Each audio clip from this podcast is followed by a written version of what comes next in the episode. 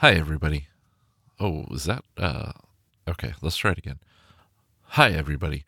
Mark D here, and I'm Lawrence of Arabia. I'm an English guy. I came to fight the Turkish.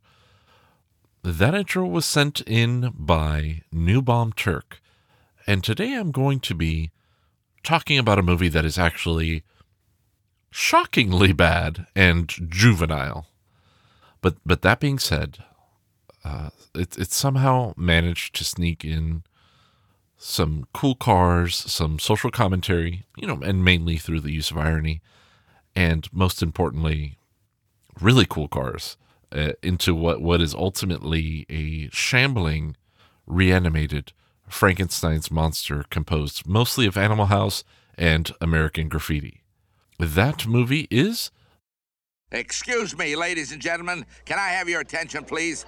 I'm the advertising man for a very funny new movie called The Hollywood Knights. Come on. Now, wait a minute. We got a problem with the coming attractions. Hey, come on, will you? Give me a break. I'm on your side. The problem is they won't let me show you any of the good stuff. And believe me, it's really good. Like they won't let me show you what this Hollywood Night peeping Tom with a Polaroid's taking pictures of. And I definitely can't show you what the cheerleader in the middle forgot to wear. But believe me, it raised more than a few eyebrows. This Hollywood Night just did something really humiliating. You are so immature. I am not immature. But can I show you what it was? No way. Oh, Dudley. You'll just have to guess why the heavyweight in the horn rims is having an attack, or why the cop is in the can and not on his beat. Get back, Bimbo! Or what's really being barbecued in the burning bag, or what the Hollywood Knights put in the punch to give it such a special tang. I've had this taste in my mouth before. No, they won't let me show you any of the really good stuff. But I can tell you that the movie shows everything. Look, we're all in our underwear. The Hollywood Knights is hysterically funny. Take it from me. Would I lie to you? It's a masterpiece. It's wild, it's sexy, it's outrageous, it's revolting. And so are the Hollywood Knights. But they're not just a movie. They're about as nice a bunch of guys you'd ever want to know. Good, clean American kids fighting for truth, justice, and anything they can get away with.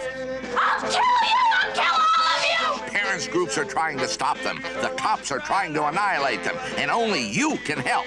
Force your way into the theaters. Save the Hollywood Knights. They do the same for you. They knocked my pants off.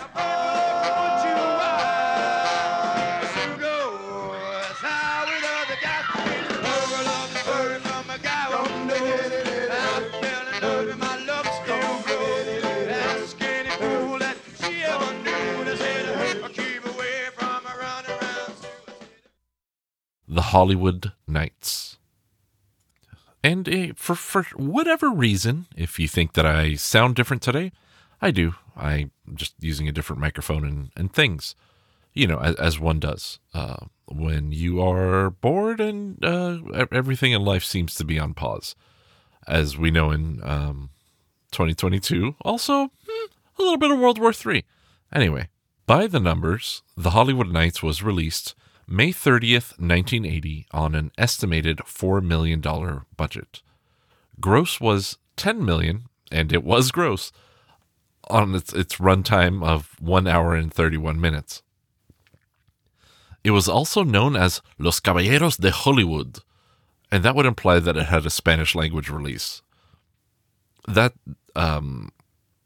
both disappointing to me, but also completely not surprising in the shortest, like in any measure. I'm not surprised. And I realize that I'm getting snobby on a 1980 gross out rated R teen movie, but I'm old now, right? I'm the get off my lawn. And I had very fond memories of this movie, but perhaps it was more related to the particular circumstances under which I first saw it. It somehow has a 6.3 on IMDb, whose ratings completely make no fucking sense at this point, and it sits at a 14% on the tomato meter, but however, importantly, a 71% on the audience score on Rotten Tomatoes. People often do like garbage, and I am people. I am one of them. The people is me. I have already liked garbage, and I already liked this particular garbage, but for the purposes of this podcast, I have reevaluated and recontextualized it a little bit. I was in the camp of people who really liked this movie, and now I'm in the camp of people who maybe partially like this movie. To give you an idea, it's Halloween 1965, and we find ourselves at the last night of Tubby's Drive-In in Los Angeles' upscale Beverly Hills. That's where I wanna be. I don't know how the song goes. The property on which Tubby's sits, and Tubby's itself as an institution, is an annoyance and an eyesore to the rich people in the neighborhood, and they have banded together to purchase the land, and they will be demolishing the drive-in and replacing it with a very bland office park. This is basically kind of the thrust and the extent of the class commentary in the movie. Drive-in is cool, office park is bad, and aside from that, the rich people are portrayed as dumb, but every bit as horny, right, as their, quote, lower class teenage counterparts. I say, quote, lower class because back then you could have a hot rod, you could hot rod it, you could soup up a car and, chop and channel it on a part-time job as a student. And that doesn't exist anymore. So it's also a weird time capsule. It's also a relic, some artifact of a time gone by. That's the setup, and the rest of the movie is pretty much the stupid and futile gesture part of Animal House, just spread over many characters and a bunch of vignettes. I'd call it a series of disjointed vignettes, which are tantamount to someone walking into a writer's room, looking at the board with all the ideas, and then just saying, "We'll take the lot. Give me one of everything." Very precious little story editing was done on this script, and it fully shows.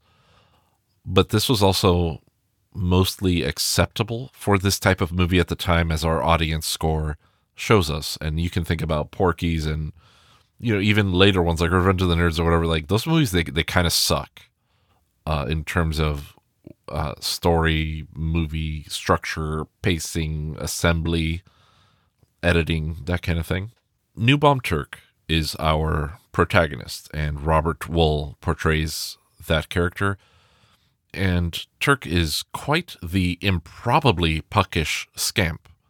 Like the troublemaker, the prankster, the serial stalker type of sex offender, but he's lovable. He's lovable. It's fine. It's fine. It's New Bomb. It's New Bomb. What are you going to do, The lovable stalker? Those rapscallions, those lovable stalkers. And if it isn't clear, I'm being sarcastic, but he is an actual and legitimate sex pest. And I like Robert Wool. I mean, I think he's a funny guy, and I'm not on the R-list forums or anything, but he's 29 when he's making his screen debut in this movie, and he looks like 35. And there's more than a few of these actors that were just like, ugh. The movie just in so many ways is not good in just many ways. I don't want to count the ways. They are not like a summer's day. Just take my word for it. Fran Drescher, Tony Danza and Michelle Pfeiffer are also in this movie of all people. And it is wild. They're all 30, whatever, close to 30, or basically 30. They're all playing 17, 18. There's boobs. Definitely some gross out humor. Tony Danza's character's name is Duke. Michelle Pfeiffer's character's name is Susie Q. New Bomb Turk is an actual character in this movie. But then there's some of the things that work, and one of my favorites is the runner that is the lyrics to the Lawrence of Arabia theme. I fucking really super duper like that joke. There are also some seriously cool cars, like Project X from Hot Rod Magazine is prominently featured as Tony Danza's character's car, a yellow, hoodless, supercharged 57 Bel Air. Count me in. And there's legitimate pedigree here. Tony Nancy, the guy wearing the Tony Nancy shirt in the movie who defends the selection of the color of the yellow hot rod gifted to Jimmy just before going to Vietnam by saying, "It's Tony Nancy yellow," is the guy who created Tony Nancy yellow and is a legend in hot rodding himself. I can't help but think that this movie was partially inspired by antics that he and his cohort may have gotten up to in their early years. I mean, after all, he had gone to Hollywood High School and was a street racer himself.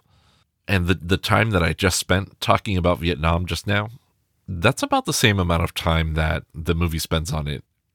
And it's framed as Jimmy not knowing shit about shit and also looking like 38 as hell.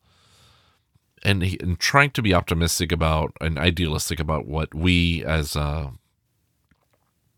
conflict that we as a 1980 or later audience will know factually to be an absolute shit show. There's a banging soundtrack on this movie though, fucking banger after banger after banger.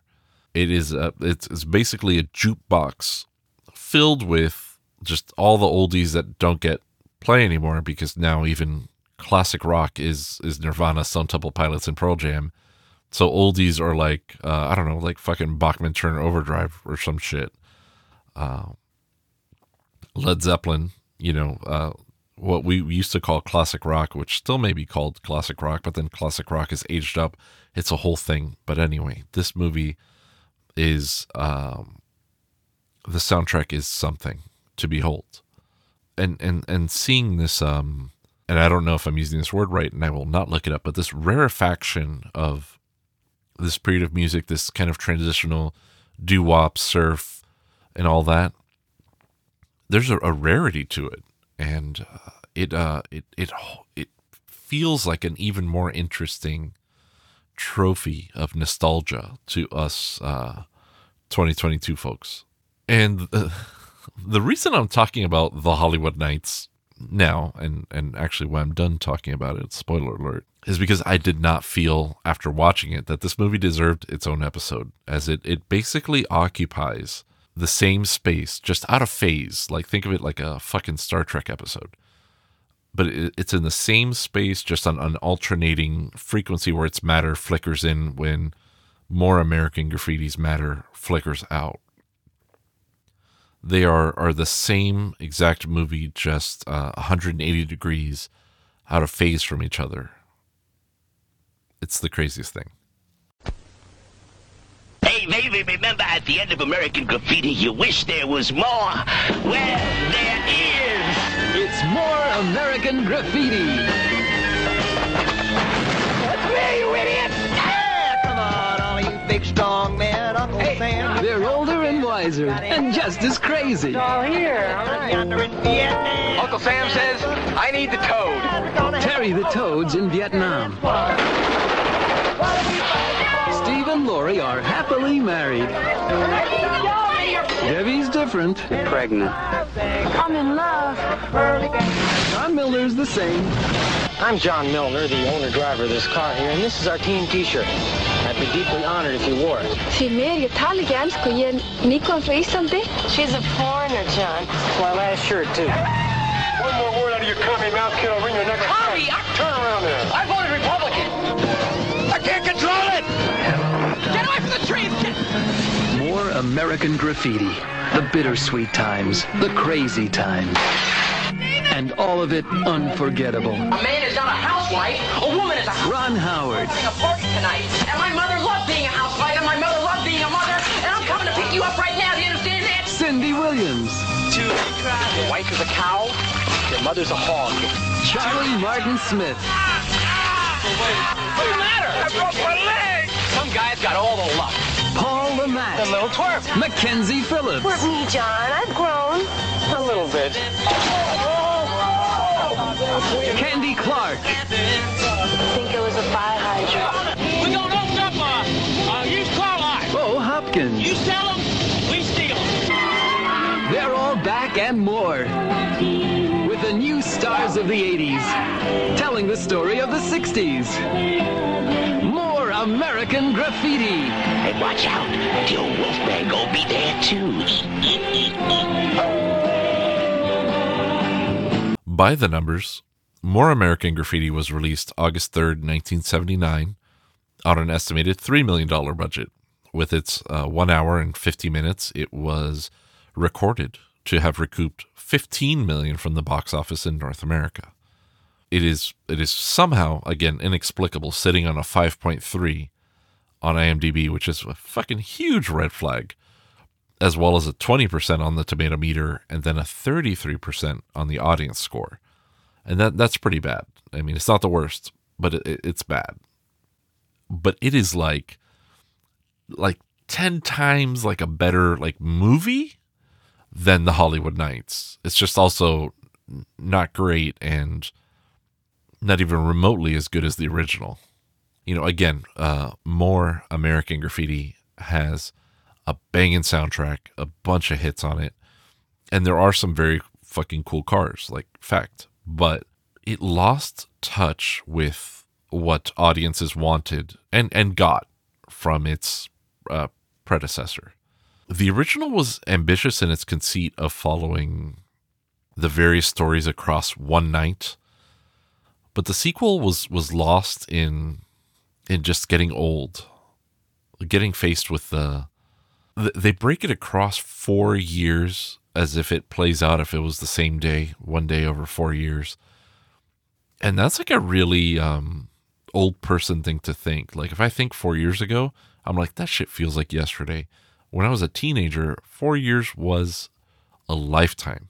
In this movie, we are just constantly with the characters getting faced with the reality of life and its issues and its paths and its problems and its choices, and all of that is kind of specifically not what audiences wanted, but it's what they got. Writer and director Bill Norton reportedly pushed back against Lucas's ambitions to make it a darker and more complicated movie, while taking the audience across the four different years or the different settings a year apart each. And to be clear, it's New Year's Day 1964, New Year's Day 1965, New Year's Day 1966, and New Year's Day 1967. No, New Year's Eve. I'm sorry. Anyway, box office and critical reception of this mechanism, this narrative mechanism, this narrative structure, this conceit, if you will. Yeah, it was not well received at all. And Norton was correct. I didn't have an issue with that in principle, right? If you want to do a movie over various time periods or whatever, go for it. I love it.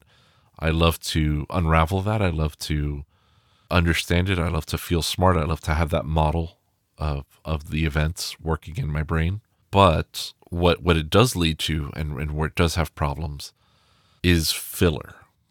Candy Clark's character, Debbie, who is in the middle. And by the way, if you want to go back to the first American Graffiti episode, you'll get the rundown on all the characters. Most of these are returning, if not all, that I will mention. I don't know yet, but it'll sort you out. Candy Clark's character, Debbie, who is in the middle of this kind of hippie music, free love, revolution type shtick, is really on a journey of discovering self-respect, and I guess she finds it, but she finds it with another guy in a band, and and it's very clear that her starting place is not great. Her actual starting boyfriend is a huge piece of shit, but the entire plot line never hits. It actually stalls out for a while, where kind of nothing happens, and then a lot of and I'm going to be very blunt here, a lot of dumb things happen. And Carol is there, Mackenzie Phillips's character Carol, and she does nothing at all. I don't know if it was scheduling conflicts or money issues or what, but she kind of does nothing. And I'm not looking into this further. I I cannot express to you how little I care about the nuance of this specific film, which is, I think, an interesting contrast to how much I do care about all the nuance and all the context of its predecessor. The Steve and Laurie stuff, specifically the Steve and Laurie stuff between just Steve and just Laurie, it matters, right? It is, it's kind of heavy. It's real. I've had those days with my family. I get it. But I'm also not a cool teen doing awesome shit. Like I'm boring as hell. Nobody wants to see that life, unfortunately. Like it, if they wanted to make it an art house depiction of domestic life, then yeah, sure. Make that art house picture, bring it and bring the whole thing to this weird, like, and I'm going to use the word navel gazing, but not in a bad way, if that makes sense, because I like it, but, really explode and explore and deconstruct and then reconstruct all of that versus what it was. And, you know, Debbie's segments had these kind of like the post-production, like the weird, like late 60s, early 70s kind of like boxes that they would do, the split frames where there was like concurrent actions. And it felt different. Like it felt different for that. Like that was cool. Like Steve and Laurie didn't feel different at all in terms of how it looked or how it felt.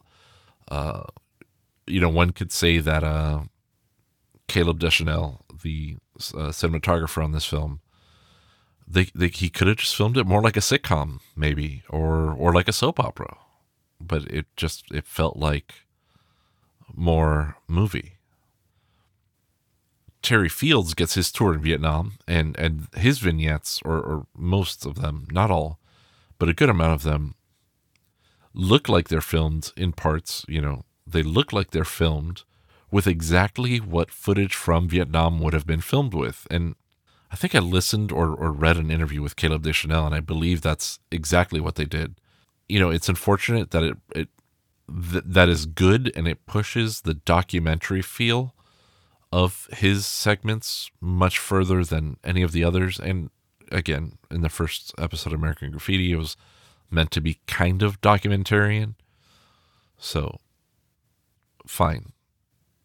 But it's unfortunate that the movie, maybe as a whole, but also kind of thematically in certain of these storylines, specifically Terry and Laurie and Steve, it boils very down to war is bad and the army is stupid and selfish.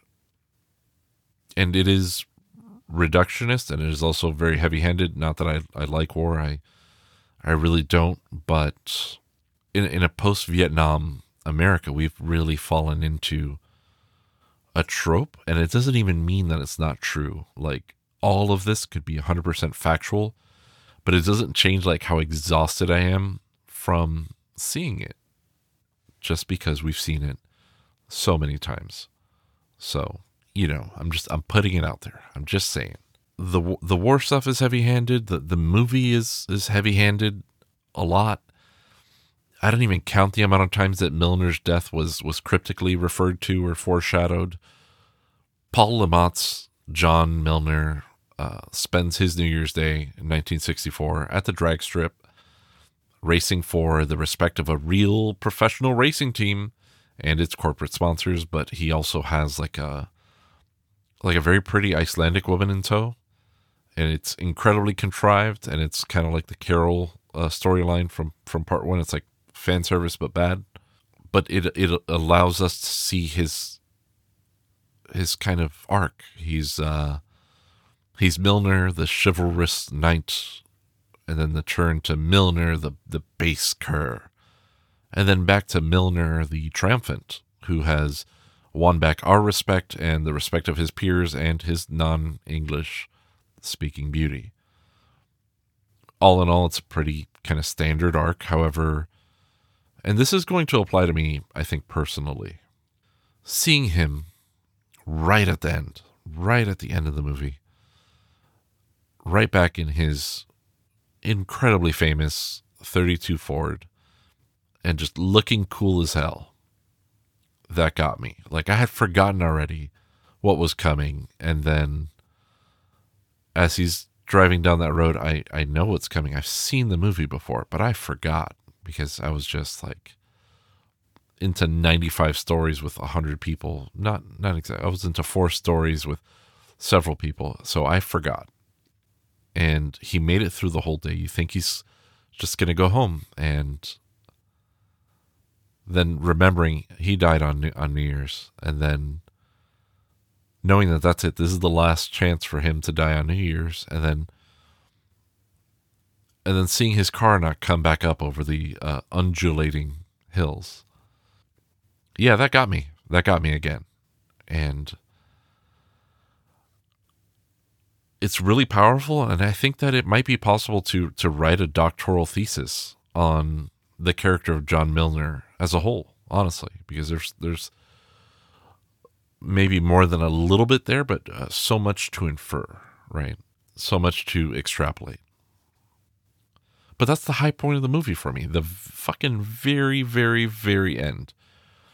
And it takes almost 2 hours to get you there, and you really need to wait to have it pay off.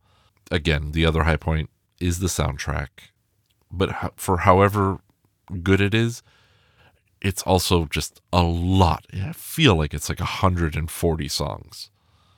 Like, for as many scenes, they have a new song, and I'm not exaggerating there. I think that may actually be accurate or true. I'm not going to investigate it again. I don't like it that much, but that feels relatively reasonably factual. There is a constant bed of music that's just kind of floating non-diegetically in your ears, like this podcast might be, even when you're driving to work or at the supermarket or mowing the lawn. It has a little more purpose than that. The soundtrack versus the podcast, the soundtrack being more purposeful. And it's often incredibly on the nose. But ultimately, the takeaway vibe is that. It's just background.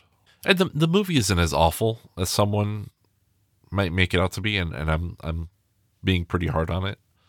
Or I'm sorry, I'm not being hard on it. I'm not being critical of it. There's a lot to be critical of. But more in volume than variety.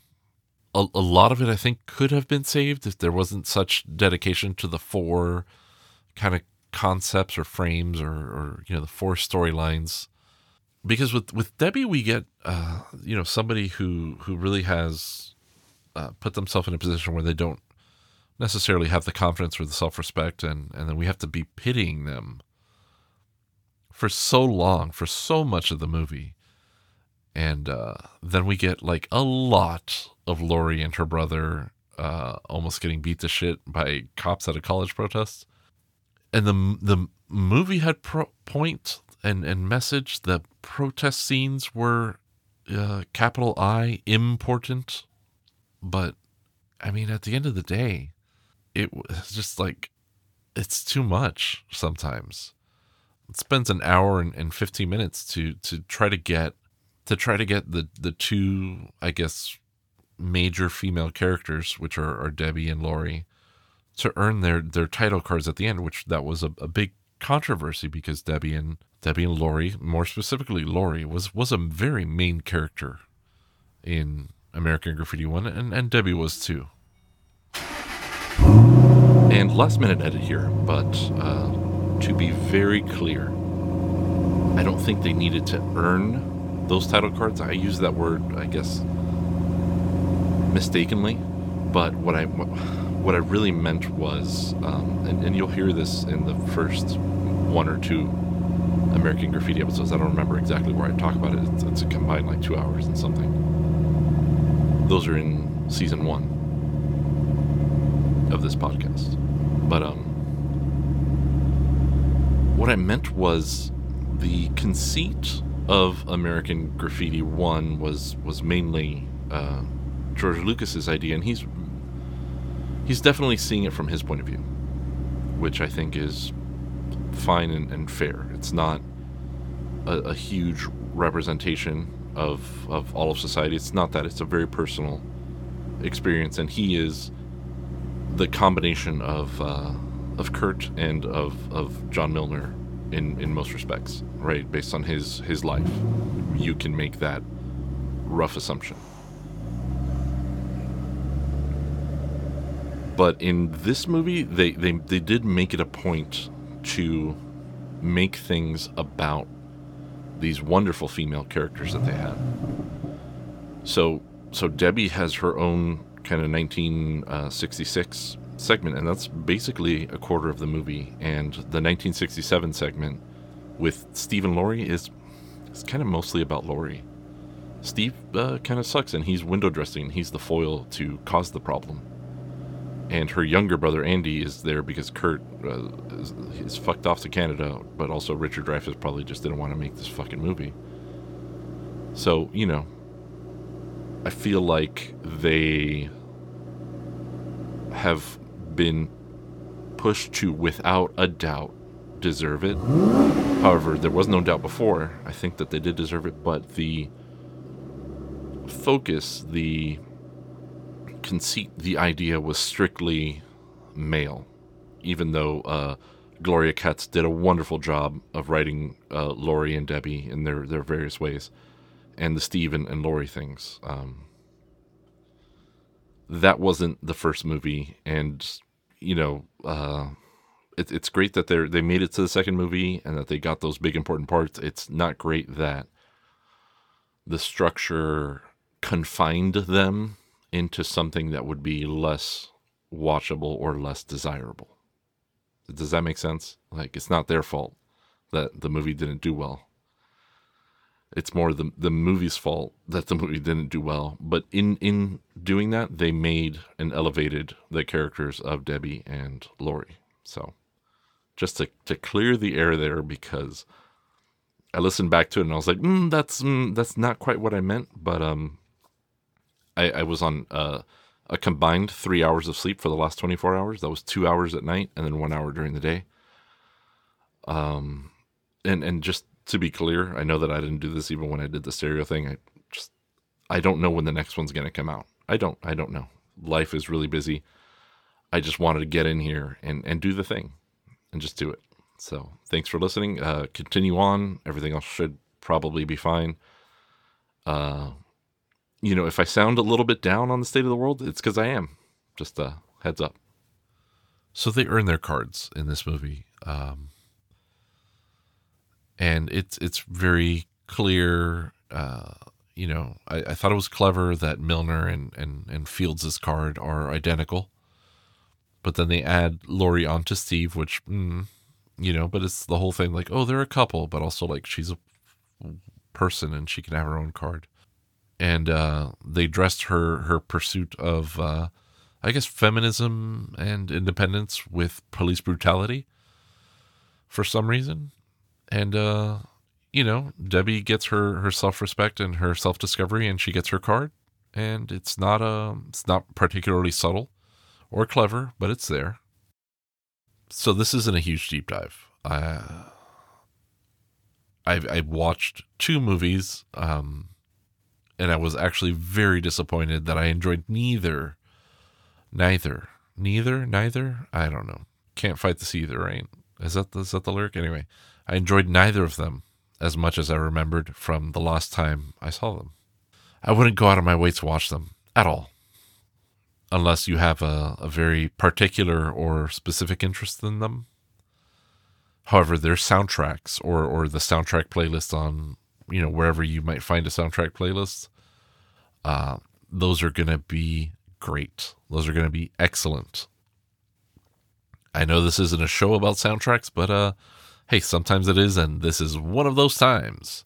To be fair, it feels like I don't quite remember how to do this podcast thing. It's been a while, but it feels good to be back in the seat, you know, to be behind the mic or in front of the mic. I don't know. I guess in front, if the front of the mic is the part where you're supposed to speak into, I am facing the microphone. It is facing me. But there's a lot of bad stuff going on in the world. There's some good stuff too.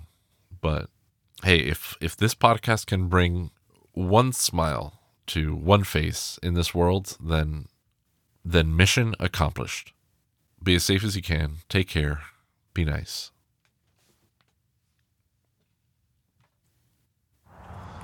Okay, trying out stereo mount. I don't know how well I mounted these microphones. The angle may not be right, and that might be why this sounds bad. I also just slid the whole thing over. But hey, everybody, I'm outside on this lovely winter day, which actually feels more like a spring day where I'm at. And hey, some fucking dog is just barking his ass off. All the birds are trying to fuck, but trying out a stereo kind of recording. Like, maybe I'm moving now, maybe not. I don't know. I'm just trying new things. That's what I do. I try new things.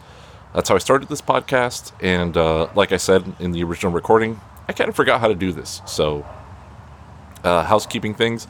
Check the rest of the podcast episodes out at scumbags.com, SEUMMBAGS. The reason for that is not because I get hits or anything. I don't even think I have fucking analytics on the site. It is... more so that you can, if you want, see the much richer show notes that I make, assuming that your podcatcher, your podcast app doesn't show full length or HTML show notes, because hey man, sometimes I just put a lot of stuff in there. The other thing is that I just wanted to fucking do a stereo setup. I wanted to see what this was like. I wanted to try it. So I came in kind of in a low entry level kind of area. I don't know what it's going to sound like yet, but I'm going to fix it as much as I can. But I'm just really interested to see what this experience might be like. I didn't spend much money on it at all. And what I got was like a bracket and a stereo set of small diaphragm condensers. That's not interesting for everybody, but for folks that like... sound recording technology, that's more for you, I guess. So I'm doing an XY. I don't want to do an OTRF. I feel like that's usually too wide, and then you don't really get the thing that you're trying to get. It doesn't feel up front. So doing an XY, maybe eight inches away from me, and see how it sounds. We'll just try it out. But there's a lot of sound out here. It's really rich. That's why I wanted it. Actually, in retrospect, I probably should have oriented myself differently, but whatever. No big deal. I'm not doing any noise reduction. You're going to hear all the bullshit, probably.